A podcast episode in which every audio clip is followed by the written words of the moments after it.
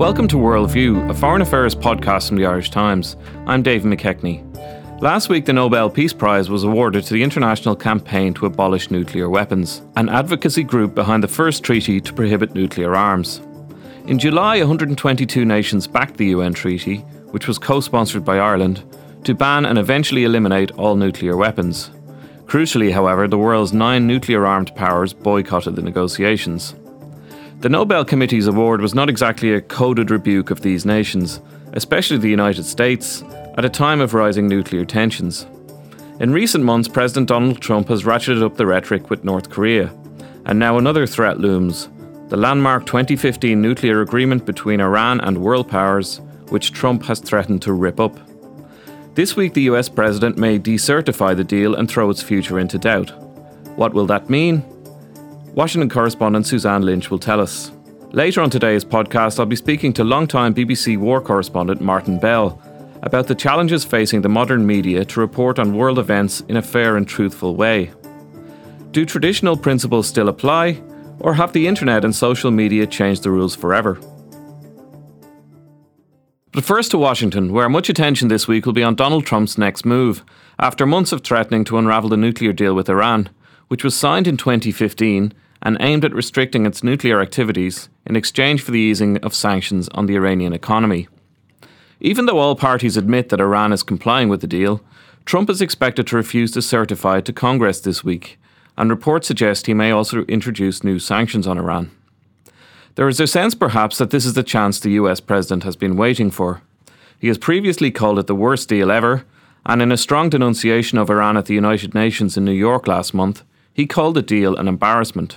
We cannot let a murderous regime continue these destabilizing activities while building dangerous missiles, and we cannot abide by an agreement if it provides cover for the eventual construction of a nuclear program. The Iran deal was one of the worst and most one sided transactions the United States has ever entered into. Frankly, that deal is an embarrassment to the United States, and I don't think you've heard the last of it. Believe me. I'm joined by our Washington correspondent Suzanne Lynch. Suzanne, can you can you first talk us through the process this week and what exactly does it mean that Donald Trump may not certify the nuclear deal? Yes, we're expecting Donald Trump to deliver a speech this week broadly on the administration's Middle East policy, and within that, um, make some kind of announcement on the Iran deal. Um, it's potentially penciled in for Wednesday, but that's still not clear uh, from the White House. But as you mentioned there in your introduction, from the very beginning of his presidential campaign, Donald Trump has identified the Iran deal as something as he put it, that was a bad deal for America and the worst deal ever, as he put it on various occasions. And and really, I suppose he's been looking for an opportunity to to act on this promise of trying to revisit this deal. Now, under the terms of the agreement that were signed at the end of 2015, a Congress um, every 90 days, the White House uh, needs to uh, inform Congress about Iran's compliance with the deal. That's part of the agreement. So the next date for that is October the 15th, next weekend. To date, um, Donald Trump, since he's assumed the presidency, has kind of given the green light, ticked the box on the certification, and reluctantly, if you like, said at every point, yes, they are in compliance with the deal. This time, he's given all hints that he's saying, going to say, no, they are not in compliance with the deal. And now the problem for the United States here is that the International Atomic Energy Agency inspectors who are in inspecting these weapons in Iran and all the other parties to the deal are saying, in fact, they are in compliance with the deal. Um, so one of the things we're going to be looking for here is, you know, in what way does he say they're out of, they're not in compliance? Um, is it going to be that they're not in the spirit of the agreement, as they may put it, for etc. Um, but that is why there is pressure on Donald Trump to act this week because of that deadline of October the fifteenth. So, if he doesn't certify it, what, what, will that mean? Does it go to Congress, or or mm. do we hmm. see new sanctions? Um, well, yeah, what what will happen is technically, if he decertifies it, as the phrase goes, uh, Congress will then have uh, time, sixty days, to decide whether to reimpose the sanctions that were on Iran for so long here. Um, so really, he is he's passing the buck essentially. He's going to probably be able to say, "Look, I'm not pulling out of the deal, but I'm just going to push this back to Congress to have a look at this and decide: do you want to put sanctions back or not?" Um, and we've seen Donald Trump doing this on numerous occasions. We've seen it, for example, with the Cuba issue. Um, earlier this year, he pulled out of the Cuba agreement that o- Obama had reached, but not fully. He said, "Well, we're going to keep monitoring it, and if if they don't adhere to X, Y, and Z, well then." Um, we may go back to the pre-Obama situation. So we're likely to see so, some kind of um, of a similar move to kind of half pull out of it, if you like. In saying that, though, the implications of him decertifying this are huge because essentially Iran can rightly, correctly say that actually America pulled out of this deal, not Iran. We also then will have issues about America's commitment to any international agreements. This agreement was reached by the five UN Permanent Security Council members Russia, China, France, Britain, etc., and US, plus Germany. So it was not just America who signed this deal, it was 600 countries plus the EU, which had a hugely important role in this when it was negotiated. Uh, they're not happy. Um, they have been undertaking frantic lobbying, frankly, here in Washington. The EU ambassador, David O'Sullivan, the Irishman, um, he has been meeting with figures in Congress. He has been publicly speaking about this, along with ambassadors from France, Britain, and Germany.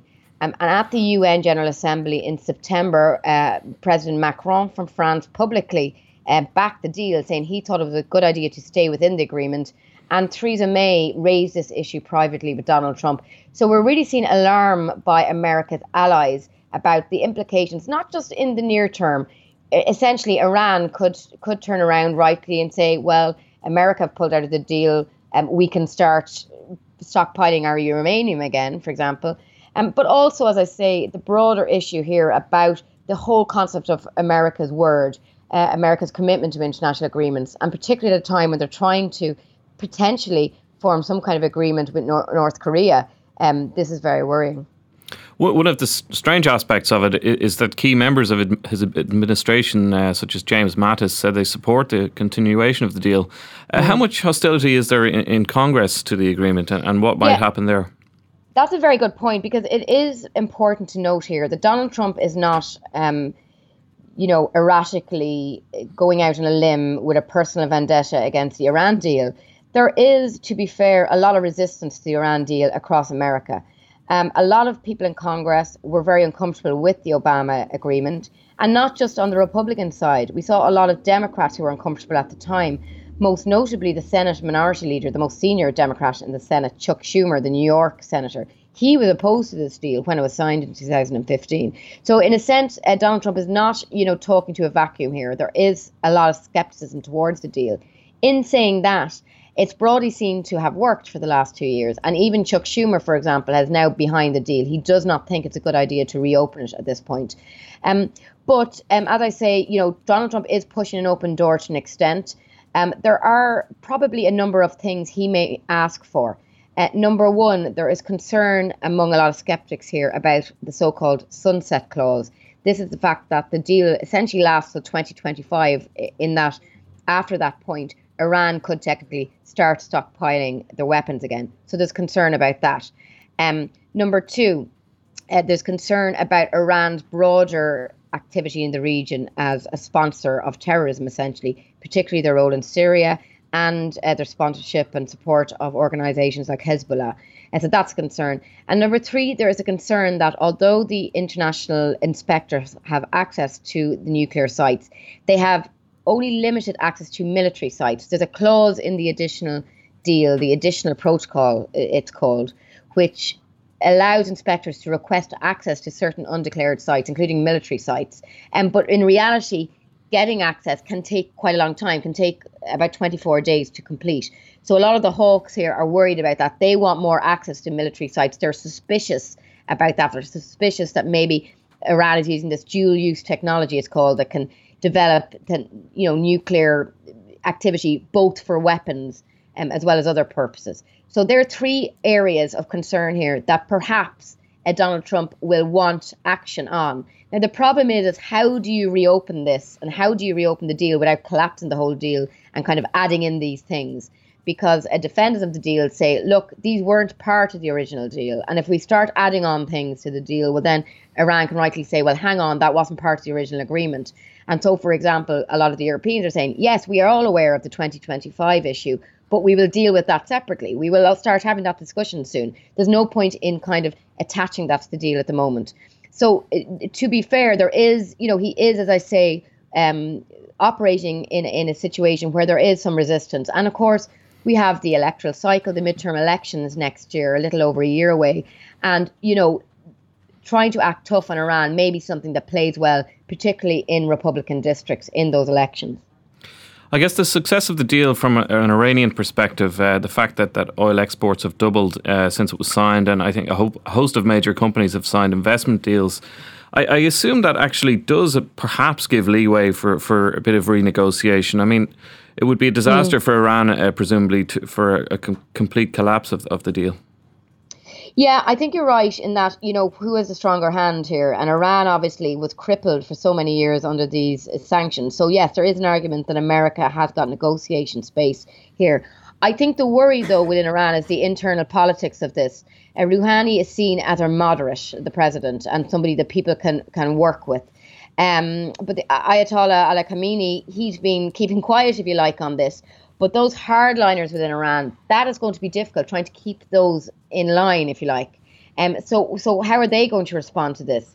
Um, so I think the internal politics are something to watch, and that's what people are worried about. That this could spark off um, a, a, real reaction from particularly the hardliners within Iran. So um, the public relations of this, from the Iranian point of view, if you like, are important. How are the Iranian um, establishment going to sell that to the hardliners to its public? That basically they're not just being messed around by the US on this deal, that they should never have trusted them, uh, etc. So I think um, that's the danger that this this kind of um, unknown about how Iran might act on this, um, and that's what people are worried about, particularly the Europeans on that. On the issue of, as you mentioned there, you're right about this opening up of the markets essentially, and particularly the sale of oil from Iran. What's interesting here in the dynamic between Europe and America is that the sanctions, the lifting of sanctions, really they benefited European countries more in that a lot of European companies and countries started doing business with Iran or at the early stages of, of going back into Iran. It's obviously geographically closer, for example. So I think the Europeans are very, very worried about legal issues and protecting their companies who've gone into Iran, less so on the American side. The Americans have not done as much um, investment in Iran since those sanctions were lifted two years ago. Um, and in that sense, quite similar to the Russian, the whole Russia issue and Russian sanctions in fact, you know, European countries are, and companies are much more affected than the Russian sanctions than America. So yes, America put on sanctions on Russia, but essentially they did very little trade with Russia compared to European countries and companies. So I think the Europeans are annoyed because they essentially have more skin in the game here with the Iran deal, and that's another reason, not just the issue of international peace, but also the economic impacts that an unraveling of the deal may have. Suzanne Lynch, thank you very much for joining us. Thanks. Thanks. Bye. Bye. For three decades, Martin Bell was known to us in our living rooms as the face of BBC war reporting, an authoritative voice from the front lines of conflicts from Vietnam to Northern Ireland, to the Balkans, and many places in between. When his time at the BBC ended, he also had a somewhat bruising stint as an independent MP for Tatton in the House of Commons. His new book, War and the Death of News, brings together colourful stories and reflections from a formidable career in news journalism. In a time of fake news and a ravenous news cycle, it is also a call to arms for contemporary war journalists to go back to the basics of news reporting. I'm delighted to be joined by Martin in the studio. You're very welcome, Martin. Pleasure is mine. Uh, one of the, one of the first things that that strikes uh, struck me about this book is, is, that you've had a far more exciting career than most of us, um, and that you're also clearly better at keeping notes than, than most journalists. Did your time as a soldier give you give you some of the discipline required for the for the latter? Well, it was very helpful because in those days you had to do two gap years if you were in uh, the United Kingdom, or at least in Great Britain, and that was called national service. So at the age of 18, I was, I was trained up and dispatched to Cyprus on active service against the rebels of EOKA who had risen up against the colonial regime. And it taught me a lot And it's been incredibly useful later in life. For instance, it taught me fieldcraft, which is how to survive in dangerous places. It taught me to relate to the military, so I didn't have to ask daft questions about what's the difference between a commanding officer and an officer commanding, and there is one, and not to mistake an armoured personnel carrier for a tank, and the military respect that. Okay, and, and obviously you, you, you did keep incredibly careful um, notes of, of all your experiences. Even in, even going back to Vietnam, reading the book, you've a lot of you've a lot of material there that you, you you've gathered over the years. I didn't keep notes of my time as a soldier, but I did write letters home, which my mother kept in an old chocolate box, and they're now lodged in, in the Imperial War Museum as part because I, I am history now. Yeah. But you you always kept notes, and there was a reason for uh, for for doing it. Uh, one was that you might be called to account for something you'd written a long time ago. Uh, years ago, when I was in uh, in Bosnia, I was I was there at the time when the great bridge in Mostar was blown up. I think in 1994, and sometime later, I got a call from a lawyer in The Hague because the the commander who was alleged to have done it, a man called Slobodan Praljak, a, a Croat, said he he wasn't there on that day. He was with me in Prozor, which was elsewhere in central Bosnia. Well, I looked on my notes and my diary, and he was one day out. Collapse of alibi. That's a good reason to keep notes. indeed, indeed. Yeah, there's a lot of material in, in this book, obviously, about your, your career in general. Um, but but I suppose that the central thesis of, of, war and the death of news, what degree was it motivated by frustration at watching the news um, in in this era of alternative facts and, and sort of Wild West social media, I suppose?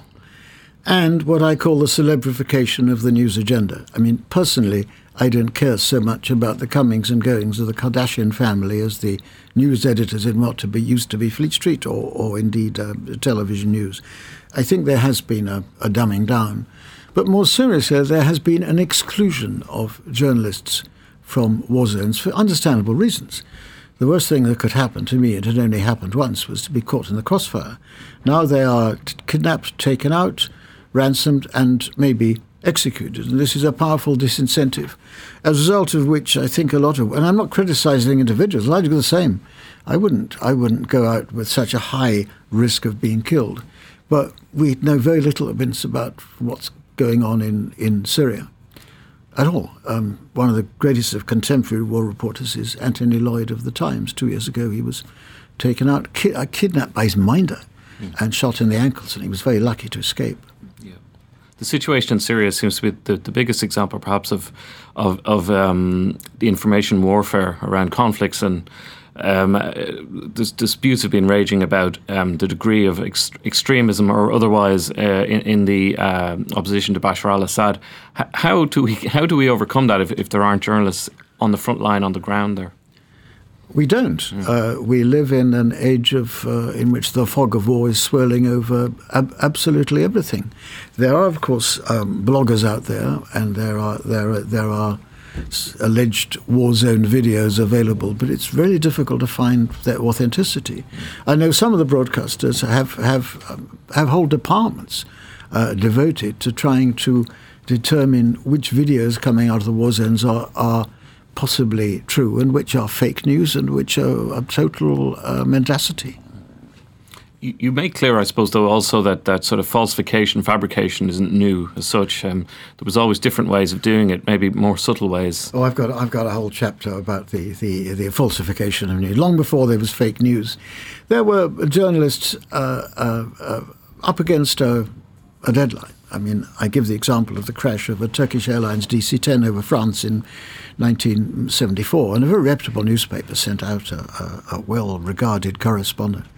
And he was up against the tightest of deadlines, and he came up with all kinds of, uh, of quotes of French farmers who saw this aircraft crashing. I know they were completely fabricated because um, he told me so. And there were falsehoods in television news as well. The, uh, the dubbing, the most common is the dubbing of extra gunfire on soundtracks and correspondents having themselves rushing across the road as if they're under fire. Well, I actually I actually showed this chapter in its draft to a couple of journalists. I don't I don't name the miscreants because they don't want to spend the next five years in the courts of law, and they got every one of them right. We know who they are, both print and television. It didn't cause too much of a scandal as such, though. It was just part of the business. Was it falsification as such? Well, it's an interesting thing. You can plagiarism can be caught by search engines. Um, the Independent had a very well-known correspondent, Johann Hari, who sort of left or less in disgrace because he was found out. But sheer invention. You can plunge into a crowd in Tiananmen Square as a foreign correspondent and come up with amazing quotes. Well, are they true or not? Uh, you, the, the only brake on you is your is your own conscience. You've got to live with yourself. But I'm, what I'm saying is that that used to happen in those days. What happens these days is there are entire websites devote making money out of spreading falsehoods, like the Pope endorses Donald Trump, this kind of thing. And the more outrageous the falsehood, the more money they make. This is a very dangerous trend. Is there, I mean, other than obviously the technology changing, but is there any intervention that can that can alter that course? No, but I think we have to defend the principle of fact-based news. I mean, you, you live by it in the Irish Times, and you have to. Uh, I'm not sure what the situation is on this side of the channel, but on my side, uh, the weekly press is in terrible trouble. It's uh, losing circulation. The provincial dailies are in difficulty, and so are some of the, and so are some of the some of the nationals. So there is a crisis in journalism, which journalists, quite understandably, very reluctant to talk about. You, you delve into another uh, idea also in the book that uh, you tease out uh, the idea of balance uh, in war reporting and, and suggesting that it's, it's perhaps overrated. Um, and you write about the example of Sarajevo and use the phrase journalism with attachment. Can you uh, explain that a little for us? Yeah, when I joined as a grade B reporter in 1964, it's very much on the tradition of the one hand this, the other hand that only time will tell. Well, if you're caught in the middle of a maelstrom like the three and a half years of the siege of Sarajevo, you cannot give equal time to the aggressor and the victim, to the armed and the unarmed. It's not to, to, to side with one faction or another. Uh, uh, accuracy is more than ever vital, and I spent a lot, of, more than most of the other reporters, with the Bosnian Serbs who were deemed to be the bad guys, and I got to know them really well. But I did, I didn't say, I don't think I was prescribing the journalism of attachment, but I was describing something that was happening. And if you look at today's practitioners, and I give example of Bill Neely, formerly of ITV News, now NBC, Orla Guerin, formerly with RTE, now the BBC, Fergal Keane, they practice that sort of journalism. They are not neutral between the victim and the aggressor that war in the, in the Balkans, um, you you write a lot, a lot about uh, about that, um, and cl- it's clear that had a, a major impact on you. Uh, why was that pr- above all?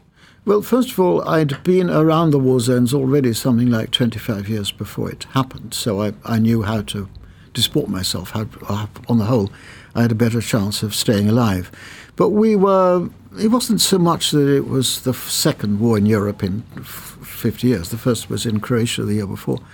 It was that we were caught up in this siege, uh, which lasted so long for three and a half years, and we got to know the people. I lost a few friends there. It made you think about the principles of journalism and, and war reporting and neutrality and the importance of getting things right. And when I started war reporting in Vietnam in 67, I look at the stuff I did and I'm almost ashamed of it. It was totally obsessed with firepower and orders of battle and weapon systems. And I spent all the time with the Americans. And I thought, how could a how could a, an, an army of 400,000 lose in a small country when it had all these, these, these weapons and it could feed its troops on waffles and maple syrup in the forward operating bases? Well, the answer is it could very easily, perhaps because of the relative luxuries the soldiers lived in, whereas the Vietnamese were fighting on their own soil uh, for their own soil. And one of the conclusions I've come to, and this book is really about drawing conclusions from nearly half a century in the unquiet corners of the world, is that uh, the application of armed force very seldom achieves the results that those who initiate it expect. This was my experience of Cyprus. It was the experience of the Americans in uh, in, in in Vietnam, and I think it's been the experience of my own armed for the British armed forces in Iraq and Afghanistan neither of which were successful expeditionary campaigns. You, you say you mentioned you did get close to some of the, the Bosnian Serb leaders, and I know there are a few references to uh, the likes of Arkan and Karadzic. Uh, Um, what was it like, sort of getting to know them in that environment, and, and, and sort of obviously as professional? I think if, as a war reporter, you hang out only with the people you approved of, you're not going to get very far. As a, as a newspaper man or woman, you can sit back in the hotel and you can write analytical pieces. In television news, access is everything, and the warlords hold the access. In many cases, um, Arkan was a, was a nasty piece of work and eventually, eventually killed. Many of them were killed. I tell the story at one point of meeting a, another warlord, a well-known character called Yusuf Prazina, who was a paramilitary initially with the Bosnian government side when the war began, but he then defected to the Bosnian Croats. And he gave me a big hug on some mountain track, and I, and I wrote in my diary at the end of the day, and I always keep notes that everyone's lying, but it doesn't matter because no one's listening either. It's one of the principles of war reporting. You, you, quote the, uh, the reporter Martha Gellhorn uh, saying that as a, as a journalist you can only love one war. Um, is that true? It's quite an interesting phrase. Well, she she knew. I mean, she was obviously her first war was the Spanish Civil War, but she was there. She managed to smuggle herself into the D-Day landings, which is very clever for a woman at that time. There was, I think, one more is going to affect you more than any other, and this one in Bosnia did simply because I was I was there the the longest. And by that time, I should have known enough to do the job better. I mean, I can look back on some of my stuff from Bosnia and say that was okay. Some of the stuff from Vietnam, I'm still ashamed of.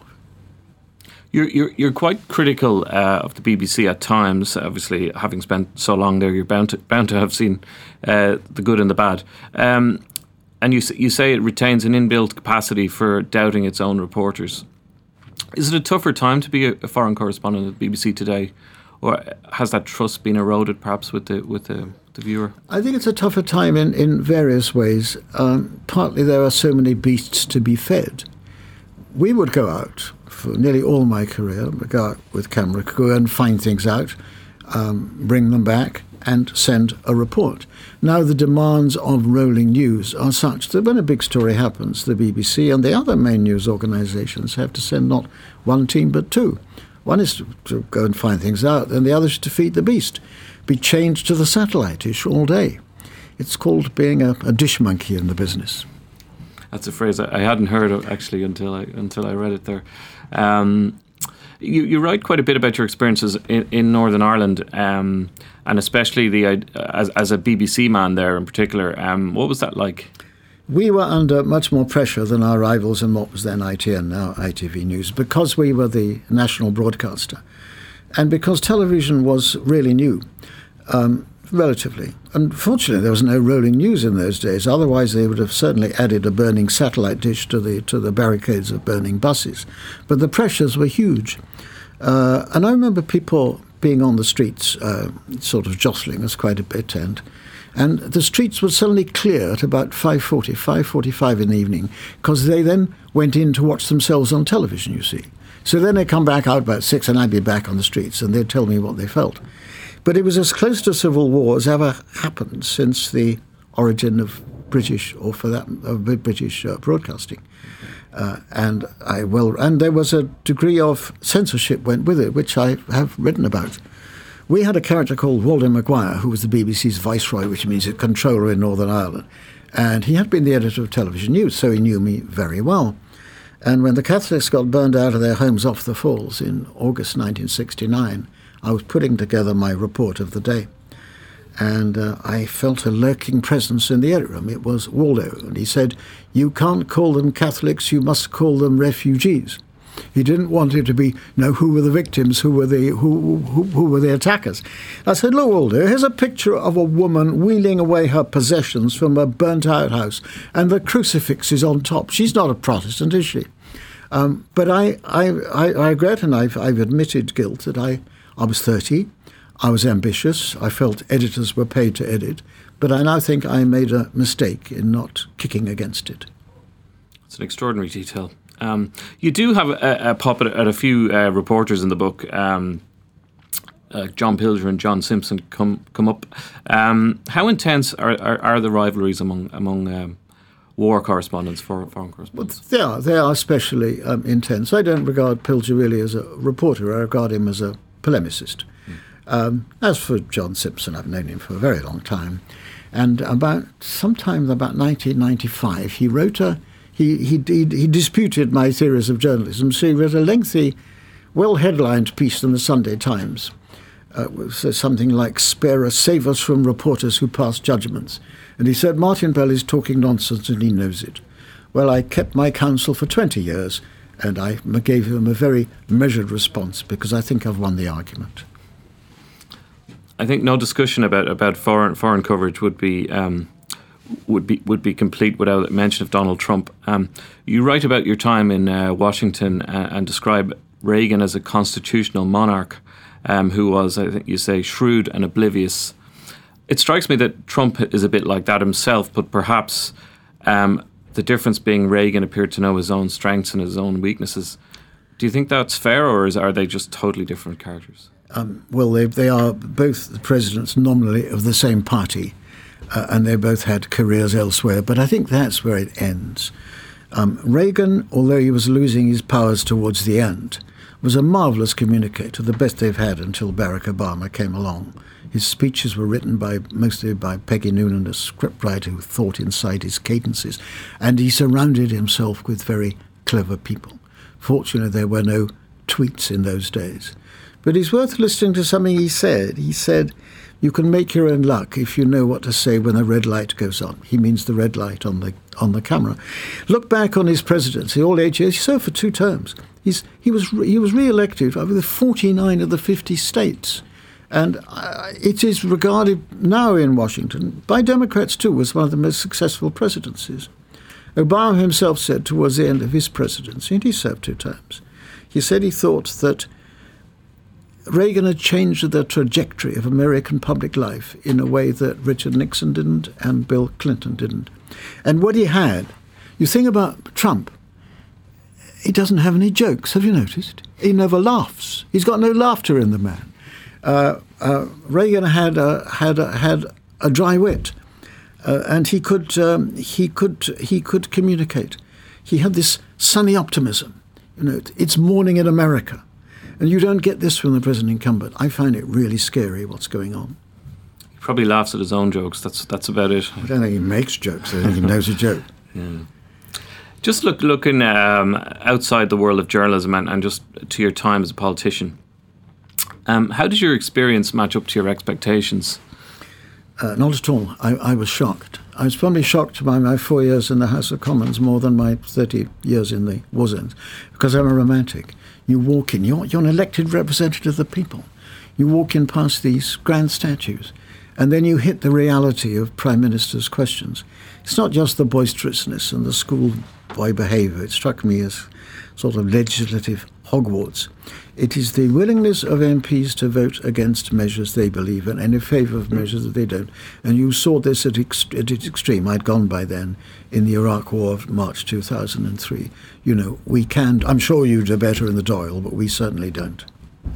I suppose um, Brexit has also presented a, a, another window into into how things work in the UK. Certainly, and f- certainly from the outside, the situation um, seems like a bit of a mess. How do how do you view it from your from your perspective as a former journalist and and also pol- former politician? Uh, I'm I'm I'm shocked as well. I mean, every summer, our prime minister seems to take a gamble on an electoral contest and and and fail. I mean, we are not, I hope, a xenophobic people, but the xenophobes won in this case. And now, we have to face the consequences. I mean, we are essentially, I think, an, in the UK, one ungoverned country. We have an, a Conservative Party in office by the grace and favour of the of the DUP. It's got the tiger by the tail, can't let go for fear of being eaten, because they know that if they call an election, they're, they're going to lose. So we're in a state of stasis, I think, at the moment, of not knowing where we are. And this is at a time when the world is most dangerous, I think, since the Cuban Missile Crisis. So I'm, a, I'm fairly depressed about it, to be quite honest. But I've tried to put a bit of humour in the book because people say, How do you survive the war zones? Well, those who drink, drink too much. Those who smoke, smoke too much. Those who do other things with other people do those other things too much. The other thing that gets you through is a is a dark humour. Absolutely. Um, you you mentioned that the, uh, that it is the most dangerous time uh, in in your views since the sixties. Which of the current crises are, are you um, perhaps most concerned about? I'm most concerned about having an unhinged, unmoored character in the White House. Uh, and obviously, the, the, the greatest current anxiety is the situation in North Korea, which, where they've got um, another one. So I'm pinning my faith on what I call the American junta, the three four-star generals around him, uh, uh, Mattis and uh, and um, and and McMaster especially.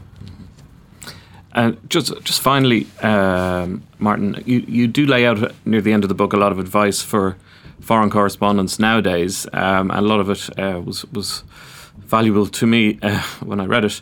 Um, what do you think the most important advice is for for, for foreign correspondents? And I think it's it's don't trust anybody. Uh, don't believe everything you're told. Be very careful with the facts. Believe what you see. Face the front. Um, in a riot, and especially these days when you can pull in stuff on the internet from from everybody. Um, stay authentic. Speak with your speak with your own voice. Martin Bell, thank you very much for joining us. Thank you. Thanks to today's contributor in Washington, Suzanne Lynch, and to Martin Bell for joining us in studio. Today's podcast was produced by Declan Conlon and Jennifer Ryan. I'm Dave McKechnie. You can find Worldview and other Irish Times podcasts on whichever platform you use or at www.irishtimes.com forward slash podcasts.